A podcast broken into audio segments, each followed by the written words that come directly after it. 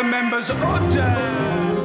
The Prime Minister and Brexit rebels are preparing for an historic parliamentary battle later today. The Prime Minister is proroguing Parliament. There will be ample time for MPs to debate. So this is completely constitutional uh, and proper. Hands up who wants a general election. I don't want an election. You don't want an election. Any Conservative Member of Parliament who votes against the Prime Minister this evening, they should be deselected immediately. These are friends of mine, but we have to get Brexit done. Frankly, I feel a sense of outrage. I think the outrage is phony.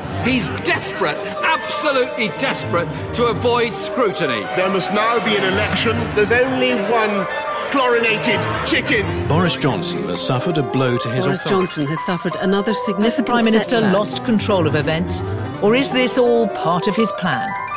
I'd rather be dead in a ditch. Welcome to another episode of Polarized, the RSA's podcast about the big divides in our politics and culture.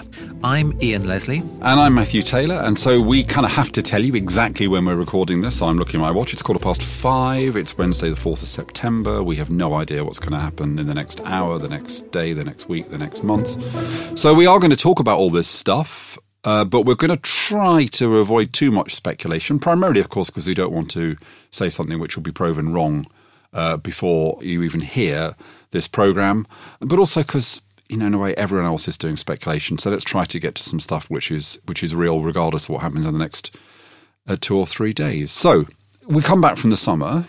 Uh, you're interested in politics. I'm interested in politics. So this should be so exciting. We'll tell our grandchildren that we were alive at this time. Are you enjoying it? Well, um, I was thinking about this on, on the way in. Um, I'm not really enjoying it. I'm not enjoying it as much as I should be. You know, I've been a, a, a somebody, a politics junkie, or certainly somebody who's like unusually interested in, in politics for most of my uh, life. And we're now in a moment of incredible uh, political import and intrigue, right? Huge amount going on, and it's all re- really important. And uh, it's kind of, you can follow it down rabbit holes as, as, as far as you like. And yet, I'm not I'm not really into it. I mean, I, I I'm starting to follow it, but I, I'm just not get, getting the kind of buzz that, that, that I'm used to when you know. So we've got two theories because uh, I'll offer you two theories. Tell me which one you think is right. So I kind of feel a bit. I do feel a bit the same. So one is it's a jumping the shark moment. So this is the equivalent of um, when a television series, which you like because it's kind of wacky and zany and extreme and violent and sexy, just goes too far. Yeah, it loses yeah. you. So it's like Call of Duty. It's kind of hang on. Yeah, that's eight police officers shot in the first twenty minutes. Yeah. You know, I just there's too much. It's just, what is this actually all about? Is, is, there this, any point to this? Yeah, exactly. Yeah. So one theory is it's kind of lost its narrative. It's gone over the top, and we just can't relate to it anymore. The other is whose side are you on? I mean, I think there's that's fine if you're on the Brexit side and the Boris side because he's he's great at someone to root for. But if you're on the other side, it's not really yeah. Clear. It's it's not um, it's not a clear narrative in in any sense. In that that. It's impossible to say to, to say with any confidence where it's headed right? It's it's more complicated and unpredictable than any situation I, I, I can remember. And in a good narrative yeah you, you need someone to root for someone a, you know someone whose side you are on right? A hero or heroine of some kind. I can't think of a kind of a, a realistic outcome that I'm really excited about. So that kind of takes a huge amount of the the, the pleasure and, and and the fun out of it, um, it just becomes this kind of slightly disorienting uh, whirligig. But do you think that's one of the examples of how those of us who are on the kind of progressive wing or London or middle class or whatever that kind of you know collection of characteristics that actually, if I was talking to Brexiteers or talking to working class Tories or talking to people in other parts of Britain, they would say, for once, we've now got a hero. We've got Boris. This is what we need someone who's willing to smash and crash through whatever needs to be smashed and crashed through. So, is it a kind of, a, is, it, is, is this a really good example of how out of touch we are? That for many people, we have finally got a larger than life figure to, to, to, to after the kind of rather dismal, sad days of Theresa May. Yeah, and and you, you've got somebody who uh, you've got an issue uh, which is actually very clear. So, I, I, and I guess if you are excited about the prospect of either leaving because you really want to leave the EU, which is, you know, good kind of 30, 40% of the country, or seeing an end to this Brexit thing and getting on with it. Of course, that's not going to happen, but, but which is another kind of 10, 20%, um, then actually, yeah, you, you know, Boris is in a strong position because, as we saw with, with the referendum itself, it's always better to be on the side of doing something versus stopping something. Yeah. Right. Nearly always, not always, but but but uh, you know, you, you, certainly have the advantages of kind of action and momentum and, and dynamism, whereas the other guys are all saying, you know, hey, hey, hey, let's slow down, let's let's think about this. That's never a kind of very politically exciting. Yeah, and I noticed that it, when you watch the exchanges, the rebels, the rebel alliance, there's a lot that is about process, about parliament, but Boris's messages, Boris Johnson's messages are more direct. They are messages that seem to me more likely to break through. You know, when he talks about the surrender bill, for example. There is only one thing that stands in our way. It is the surrender bill currently being proposed by the leader. One of the things that kind of hits me about all of the last three years, really, is that there's a couple of, it seems to be incredibly powerful points that the opponents of Brexit have failed to get across because they've lacked message discipline or they've got sucked away. So I would say two point two examples. The first is never getting across the fact that from very early on it was clear that there were two two types of Brexit. I mean, hundred types of Brexit, but but there was soft Brexit and hard Brexit. It is undeniable. You know, if you're talking to J- Jacob Rees-Mogg or Anne Widdecombe or anybody else, it is undeniable I heard Anne Widdecombe in the interview the other day, and she was saying there's a huge difference between what Boris Johnson, I think, Anne Widdecombe was saying, I think he'll negotiate May Mark. Concerned, uh, we will support Boris Johnson uh, if he continues with his present line, which is it's deal or no deal, but it's still the 31st of October. Uh, but if he starts re-warming up the May deal, um, which has a lot wrong with it other than the backstop, uh, then at that point uh, we will not support him and we will fight him. And so the point needs to be made to Anne Widdecombe in that context is well, if you think that a deal is very, very different to no deal, then you are recognising there are two different Brexits. And if there are two different Brexits, then clearly in that referendum three years ago, what you had on the one side was Remain, which just means Remain, and there aren't two different Remains, only one. And there were two different Brexits. And so therefore we had a referendum on two options, and there are clearly three options. And I think had the Remain side just said that over and over and over again for three years, we had a referendum on two options and now there are three and therefore we need to find a, a, find a way for the public to express what they think about three but it seems to me there's never been a dispute about that. And then the second point is one exactly the one you just made, which is Brexit doesn't end when you leave the European Union because then you have to negotiate a deal with the European Union. Yeah. And that message. So yeah, I, I, I watched this and it does seem to me that as has happened pretty consistently, the kind of Brexit side, and Boris Johnson's a very good communicator, consistently have much better narratives that break through to the public than the other side of this debate.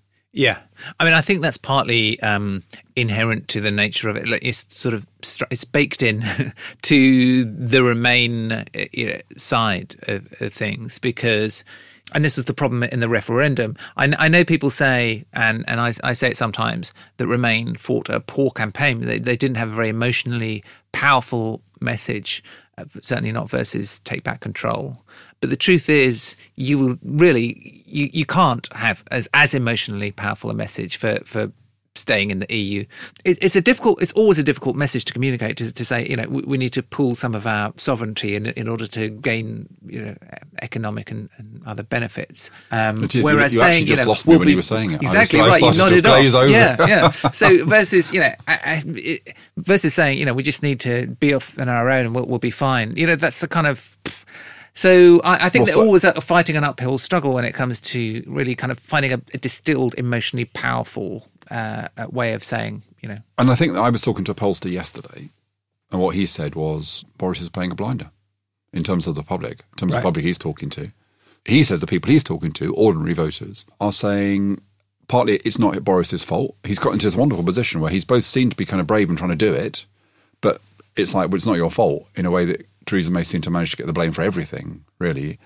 So, you know, I think this kind of narrative imbalance has, has become even more acute because I think the arguments that are used by the kind of other side of the debate. I mean, okay, that, you know, there is the argument about the consequences of no deal, but a lot of the other stuff it does go over people's heads. Now, you mentioned Take Back Control, and of course, all of us who watched that fantastic television program about the Brexit campaign remember the moment when uh, Benedict Cumberbatch, who's, uh, who, who is, pre- is playing Dominic Cummings, and he sees the phrase "take control." Do you remember? And he kind of goes forward and writes back in Yeah. uh, this, kind of, you know, whether or not that actually happened, but this is the kind of moment.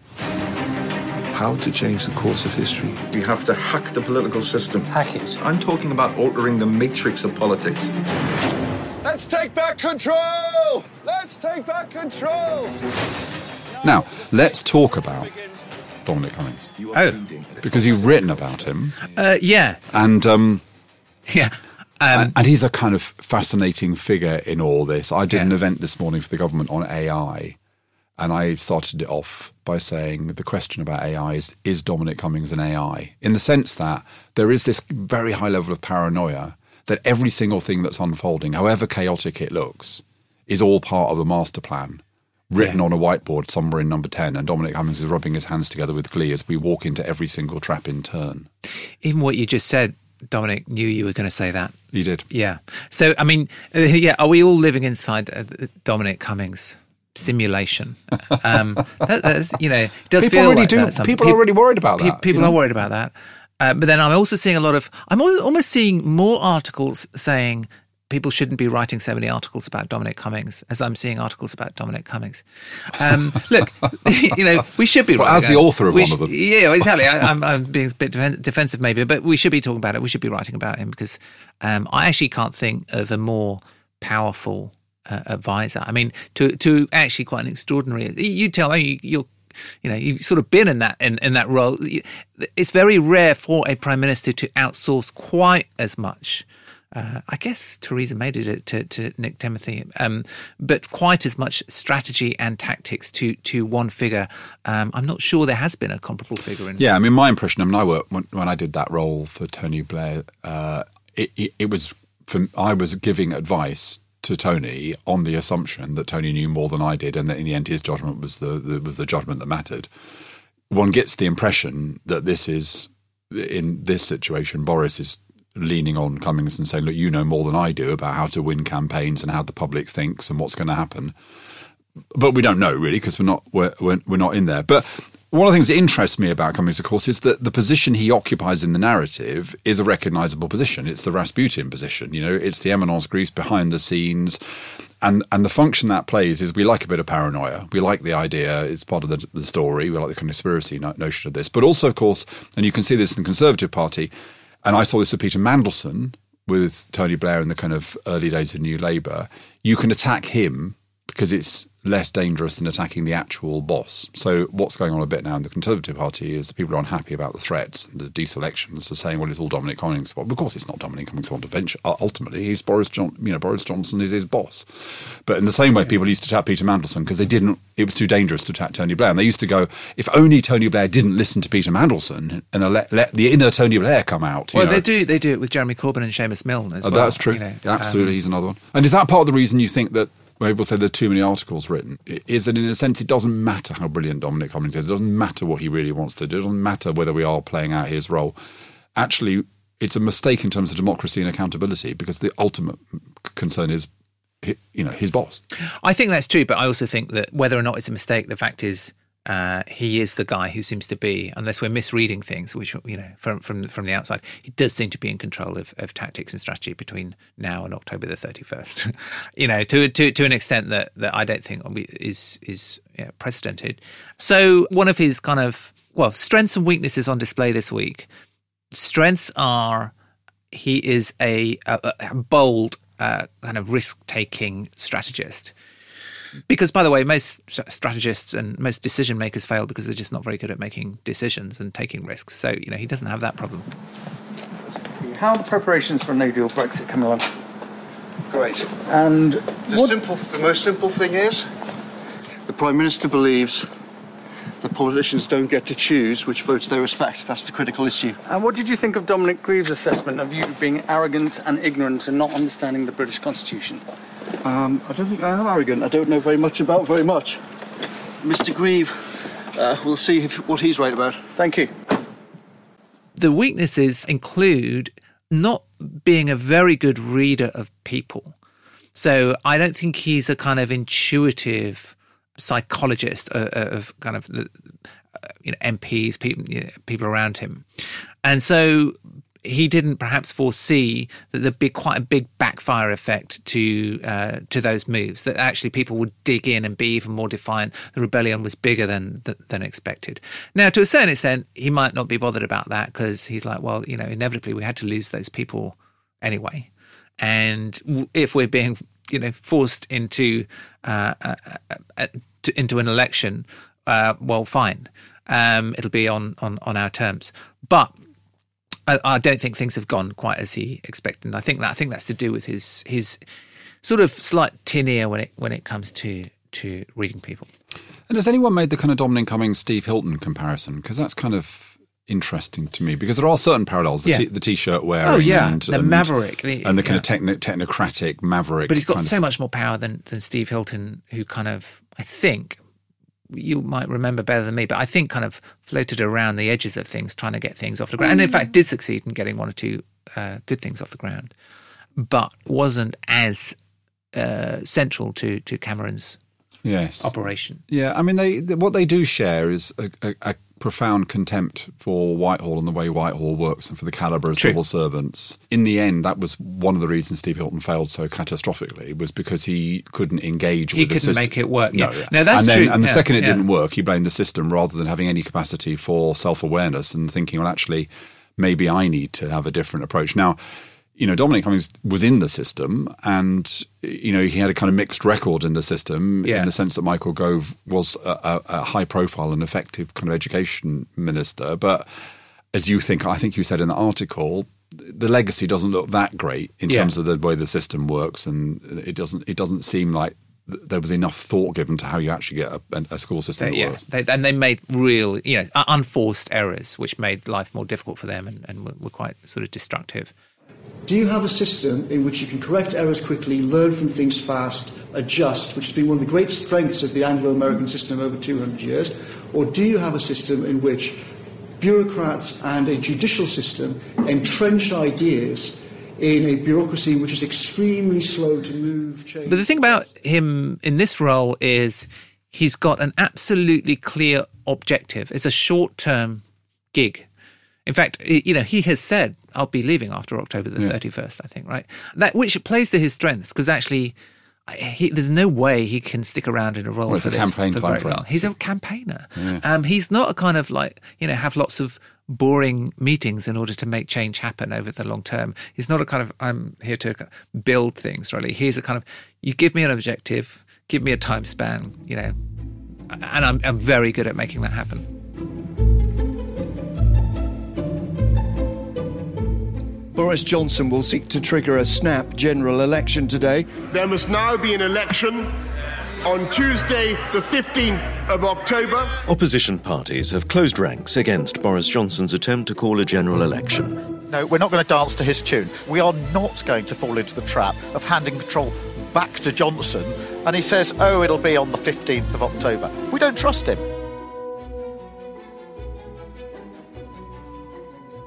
So let's turn to, to one of those objectives. I said we're going to try to avoid speculation, but there'll be an election soon. I think we can be pretty clear about that. I mean, for no other reason than the fact that we've now got a, a minority government. And the, the assumption about that election, let's assume that the election takes place without Brexit being resolved at all.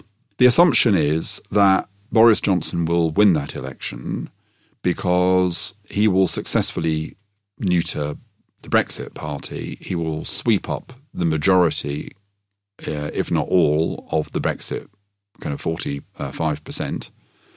Meanwhile, on the other side of the equation, the uh, Remain parties, the progressive parties, will be divided, and the party that could have emerged from amongst them to be the kind of vehicle for an alternative to Boris Johnson is the Labour Party because they've got the numbers, they've got the resources, but they have a leader who lacks credibility that is the kind of prevailing view, and the assumption is that one of the reasons Boris would like to get Johnson would like to get to an election is because of that. Is that just true, or is there another angle? Do you think on that? Well, I think it's um, a plausible scenario for the way the election can, will will play out. But I think this is the most complicated and unpredictable situation we've we've been in. You know, this shortly before an election. It may be that uh, the Brexit Party does not collapse because we haven't actually, or the election will be held before we've left the EU. Maybe that the Brexit Party really wants to, you know, hold his feet to the, that Nigel Farage wants to hold his feet to the fire. Um, and sees this as an opportunity to to actually gain you know some MPs. It may also be that that Corbyn bounces back. He did seem to be uh, he seemed to kind of increase in in stature this week, partly because it became this issue of uh, democracy and and and you know uh, process. So it might have been just us, kind of in in the bubble, but even so, you know within the bubble, it did look like he had got a bit more momentum than he has done for, for quite a long time. The attack on our democracy in order to force through a disastrous no deal Brexit is unprecedented, anti democratic, and unconstitutional. Labour will do all we can to protect our industry, protect our democracy, protect our people against this dangerous and reckless government. It is more like 2017 than I had kind of really thought. Because you, you have said, and I kind of agree with you, the problem for the Labour Party is that they think 2017 can happen again, and that's why they won't change. But Yeah. you know, it is so similar to 2017. You know, it's an election which people think will be about Brexit, but maybe it won't be about Brexit. It's an election where we think the Liberal Democrats will do really well, but they might not do really well. And it could be that a week into it, people are talking about the NHS and schools and inequality.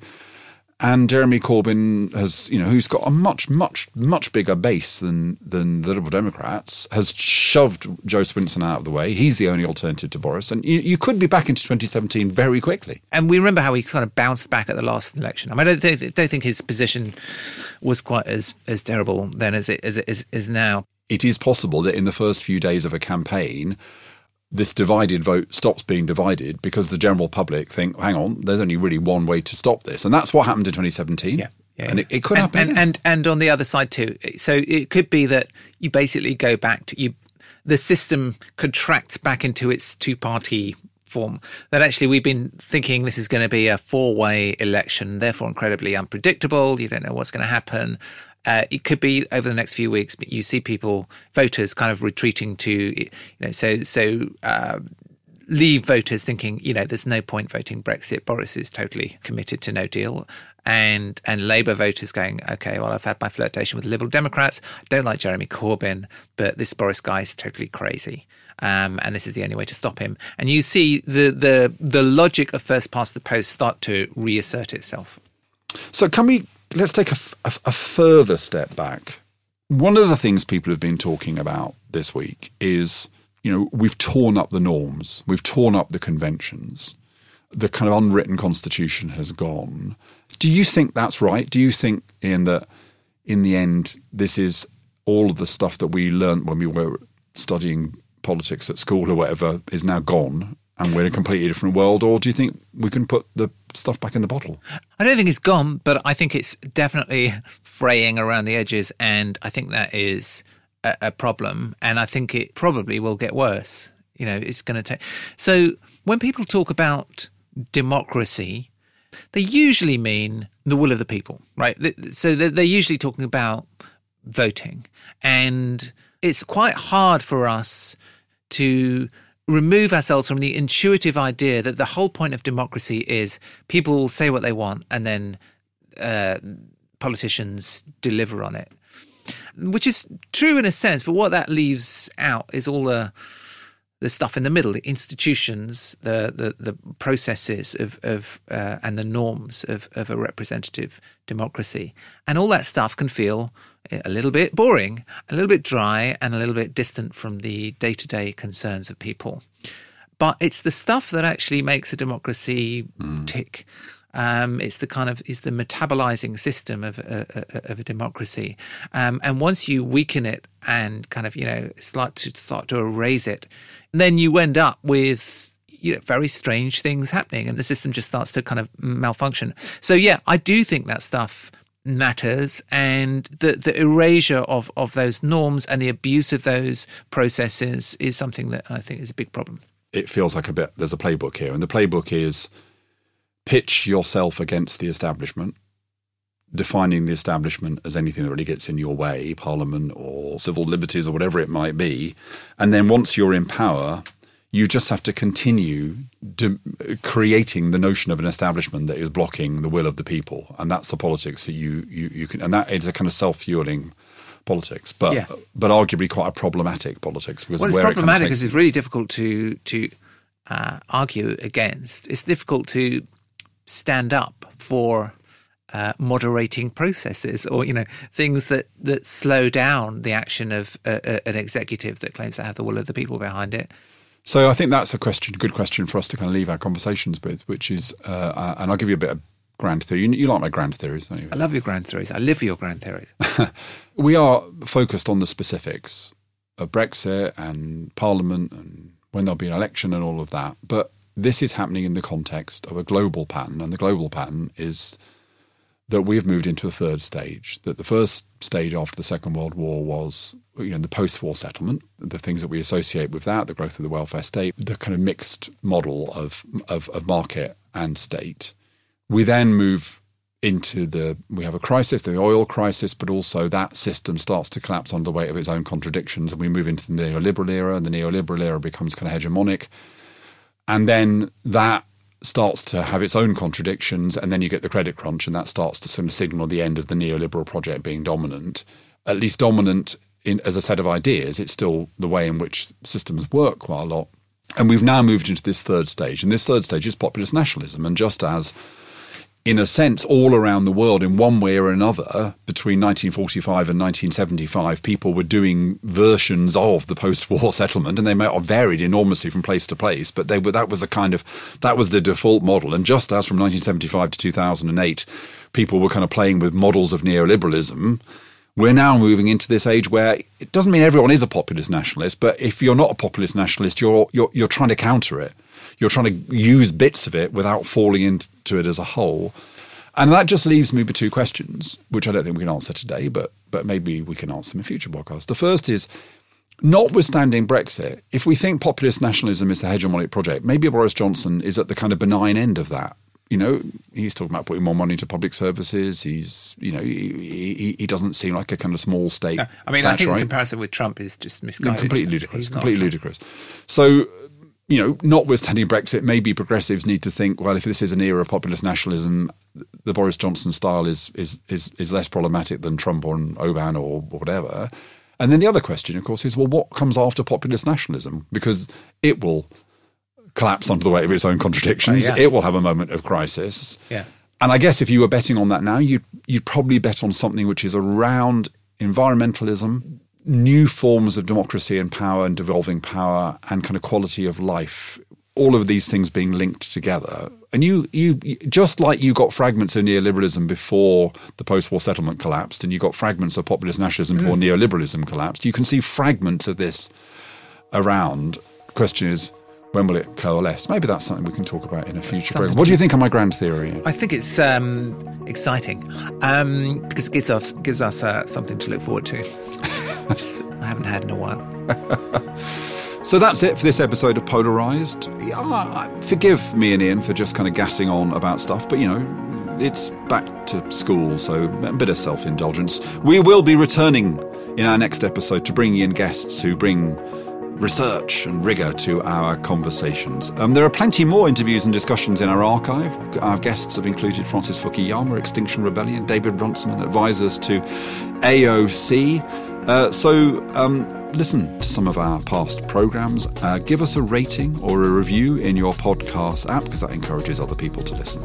Polarized was presented by Ian Leslie and by me, Matthew Taylor. The producer was James Shield, and we were brought to you by the RSA.